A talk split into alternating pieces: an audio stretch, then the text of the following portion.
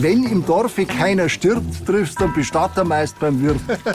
Doch was, wenn der Bestatter selbst stirbt? Meine Herren und Damen, der Herr Berding ist leider von uns gegangen. Wer gräbt denn eigentlich den Bestatter ein?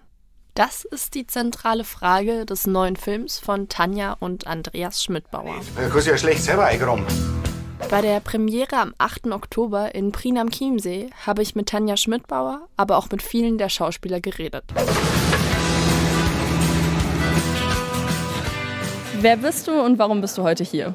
Ich bin die Tanja Schmidbauer. Äh, was mache ich hier? Ich feiere die Premiere von meinem Film Wer greift den Bestatter an, bei der ich zusammen mit meinem Bruder Regie geführt habe und auch die Produktion gemacht habe.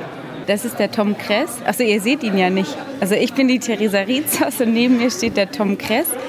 Also ich bin die Angelika Sedelmeier und ich spiele in dem Film Die Rudi Roller von der Müllabfuhr. Also ich bin der Uli Bauer, ich spiele in dem Film Den Bestatter. Also ich bin Johanna Singer und ich spiele die Rolle der Marina. Mein Name ist Peter Rappenglück, ich bin Schauspieler. Mein Name ist Amelie Linde. Ich bin der Max Bayer. Mein Name ist Günter Hahnrieder. Bei mir ist das heute auch Premiere. Ich bin zum ersten Mal bei einer Premiere. Im Gegensatz zu den vorherigen Filmen der Geschwister Schmidbauer handelt es sich bei Wer gräbt den Bestatter ein um eine schwarze Komödie, die sich eher an der britischen und skandinavischen Machart orientiert. Doch fällt es dann überhaupt noch in die Kategorie bayerische Komödie? Was macht eine bayerische Komödie für dich aus? Schöne, witzige Dialoge, äh, dass aber auch das Bayern so gezeigt wird, wie es Bayern nun mal ist. So mit all seinen Gestalten, all seinen Archetypen und dass am Ende schon alle eine Mordsgaudi haben.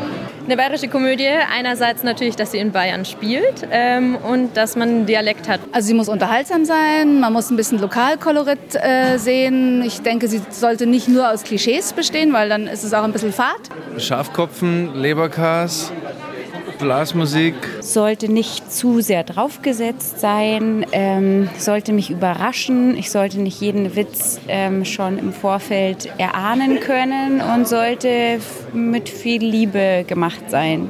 Ja, es ist natürlich schon der Dialekt wichtig. Also äh, man kann im Bayerischen einfach ähm, sehr schön fluchen. Ich finde, wichtig bei einer bayerischen Komödie ist, dass sie nicht zu platt ist, aber trotzdem diesen Heimathumor irgendwie dabei hat, aber pointiert ist und nicht abrutscht in so, so Klischees. Wie alle Komödien darf man alles nur nicht den Zuschauer langweilen. Langweilen werden sich die Zuschauer des Films auf jeden Fall nicht. Denn wenn sich die Müllfahrerin Rudi Roller mit dem Gärtner Gerd Ganterer zusammentut und mit der Hilfe des sogenannten Pömpelpads versucht, den Bestatter Bartel Berdegen zu beerdigen, dann ist Entertainment vorprogrammiert. Und welche Berufe neben Bestatter sollten deiner Meinung nach mehr im Kino zu sehen sein?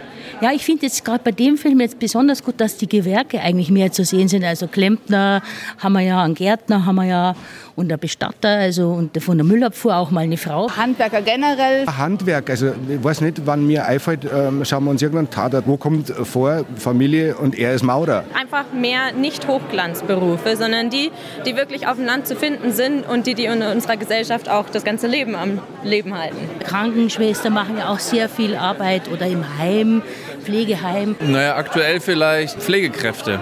Pflegekraft auf Pflegekräfte, einfach um die Sichtbarkeit mehr zu zeigen. Und ich glaube, also Leute, die so im öffentlichen Dienst, ich weiß gar nicht, was es da alles gibt, Feuerwehr, SanitäterInnen.